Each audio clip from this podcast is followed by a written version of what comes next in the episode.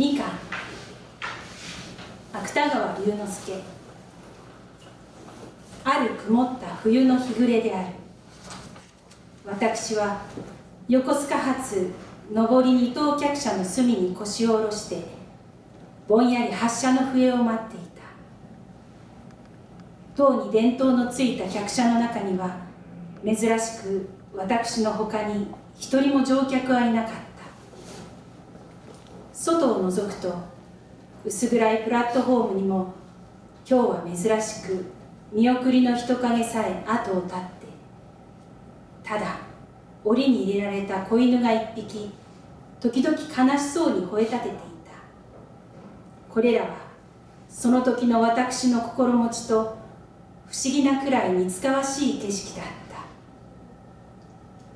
私の頭の中には言いようのない疲労と倦怠とは、まるで雪曇りの空のようなどんよりした影を落としていた。私は街灯のポケットへじっと両手を突っ込んだまま、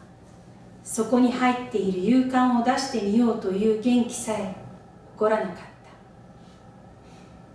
た。がやがて発車の笛が鳴った。私はかすかな心のくつろぎを感じながら後ろの窓枠へ頭を持たせて、目の前の停車場がずるずると後ずさりを始めるのを待つともなく待ち構えていた。ところがそれよりも先にけたたましい日和げたの音が改札口の方から聞こえだしたと思うと、間もなく車掌の何か言いののしる声とともに私の乗っている二等室の戸ががらりと開いて、十三子の小娘が一人慌ただしく中へ入ってきたと同時に、一つずしりと揺れておもむろに汽車は動き出した。一本ずつ目を区切ってゆくプラットホームの柱、置き忘れたような運水車、それから車内の誰かに祝儀の礼を言っている赤帽、そういうすべては窓へ吹きつける梅煙の中に未練がましく後ろへ倒れていった。私はようやくほっとした心持ちになって巻きたばこに火をつけながら、初めて物憂いまぶたを上げて前の席に腰を下ろしていた小娘の顔を一別した。それは油気のない髪をひっつめのいちょう返しに言って横なでの跡のあるひびだらけの両頬を気持ちの悪いほど赤くほてらせた、いかにも田舎者らしい娘だった。しかも赤じみた萌え木色の毛糸の襟巻きがだらりと垂れ下がった膝の上には大きな風呂敷包みがあった。そのまた包みを抱いた霜焼けの手の中には三等の赤切符が大事そうにしっかり握られていた。私はこの小娘の下品な顔立ちを好まなかった。それから彼女の服装が不潔なのもやはり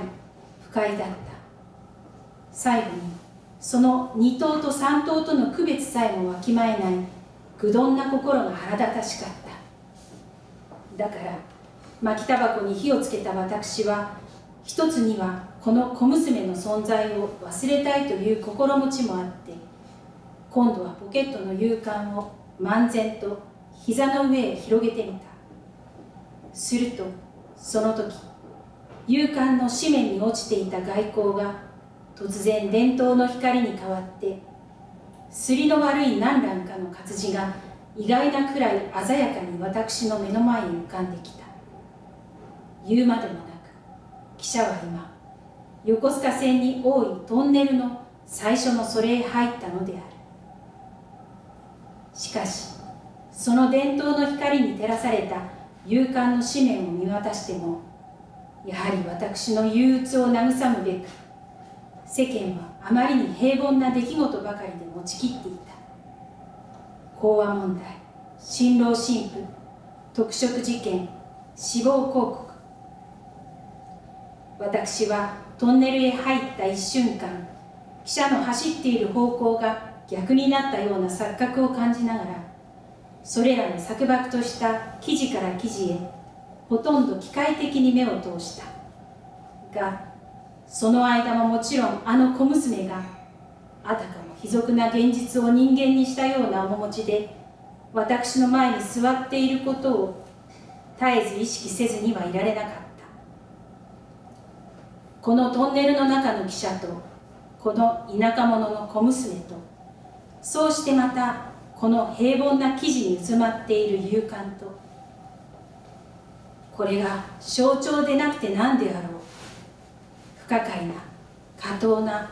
退屈な人生の象徴でなくて何であろう。私は一切がくだらなくなって読みかけた勇敢を放り出すと、また窓枠に頭を持たせながら死んだように目をつぶってうつらうつらし始めた。それから幾分か過ぎた後であった。ふと何かに脅かされたような心持ちがして思わず辺りを見回すと、いつの間にか例の小娘が向こう側から席を私の隣へ移してしきりに窓を開けようとしているが、重いガラス戸はなかなか思うように上がらないらしい。あのひびだらけの方はいよいよ赤くなって、時々鼻をすすり込む音が小さな息の切れる音と一緒にせわしなく耳へ入ってくる。これはもちろん私にも幾分ながら同情を引くに足る者にはそういなかった。しかし汽車が今まさにトンネルの口へ差し掛かろうとしていることは、母色の中に枯れ草ばかり明るい両側の山腹が間近く窓側に迫ってきたのでもすぐに合点のいくことであった。にもかかわらずこの小娘はわざわざ閉めてある窓の戸を下ろそうとする。その理由が私には飲み込めなかった。いや、それが私には単にこの小娘の気まぐれだとしか考えられなかった。だから私は腹の底に依然として険しい感情を蓄えながら、あの霜焼けの手がガラス戸をもたげようとして悪戦苦闘する様子を、まるでそれが永久に成功しないことでも祈るような冷酷な目で眺めていた。すると間もなくすざましい音をはためかせて汽車がトンネルへなだれ込むと同時に、小娘の開けようとしたガラス戸はとうとうばたりと下へ落ちた。そうしてその四角な穴の中からすすを溶かしたようなどす黒い空気がにわかに息苦しい煙になってもうもうと車内をみなぎり出した。元来喉を害していた私はハンケチを顔に当てる暇さえなく、この煙を満面に浴びせられたおかげでほとんど息もつけないほど咳き込まなければならなかったが、小娘は私に頓着する景色も見えず、窓から外へ首を伸ばして闇を吹く風にイチョウ返しの瓶の毛をそよがせながらじっと汽車の進む方向を見合っている。その姿を梅園と電灯の光との中に眺めた時、もう窓の外がみるみる明るくなって、そこから土の匂いや枯れ草の匂いや水の匂いが冷ややかに流れ込んでこなかったなら、ようやくせき止んだ私はこの見知らない小娘を頭ごなしに叱りつけてでもまた元の通り窓の戸を閉めさせたのにそういなかったのである。しかし汽車はその時分にはもうやすやすとトンネルを滑り抜けて、枯れ草の山と山との間に挟まれたある貧しい町外れの踏切に通りかかっていた。踏切の近くにはいずれもみすぼらしい藁屋根や瓦屋根がゴミゴミと狭苦しく立て込んで、踏切板が振るのであろうただ一流の薄白い旗が物憂げに母色をゆすっていた。やっとトンネルを出たと思う。その時その小作とした踏切の柵の向こうに私は頬の赤い三人の男の子が目白押しに並んで立っているのを見た。彼らは皆このどん天に押しすくめられたかと思うほど揃って背が低かった。そうしてまたこの町外れの陰惨たる風物と同じような色の着物を着ていた。それが汽車の通るのを仰ぎ見ながら一斉に手を挙げるが早いか、痛い気な喉を高く反らせて、何とも意味のわからない歓声を一生懸命にほとばしらせた。するとその瞬間である。窓から半身を乗り出していた例の娘が、あの霜焼けの手をつっと伸ばして勢いよく左右に振ったと思うと、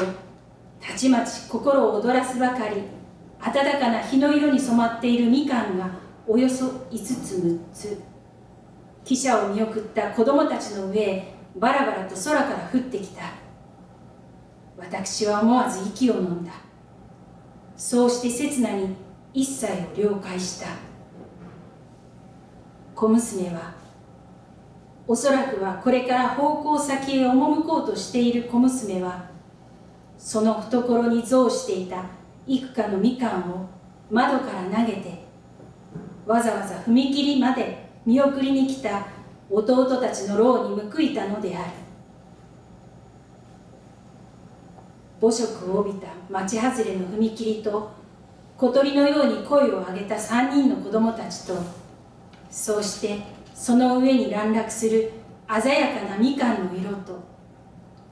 すべては汽車の窓の外に瞬く暇もなく通り過ぎた。が私の心の上には切ないほどはっきりとこの光景が焼き付けられた。そうしてそこからある得体の知れない朗らかな心持ちが湧き上がってくるのを意識した。私は公然と頭を上げて、まるで別人を見るようにあの小娘を注視した。小娘はいつかもう私の前の席に帰って、相変わらずひびだらけの方を萌え木色の毛糸の襟巻きにうつめながら、大きな風呂敷包みを抱えた手にしっかりと三等切符を握っている。私はこの時初めて言いようのない疲労と倦怠と、そうしてまた不可解な過当な退屈な人生をわずかに忘れることができたのである。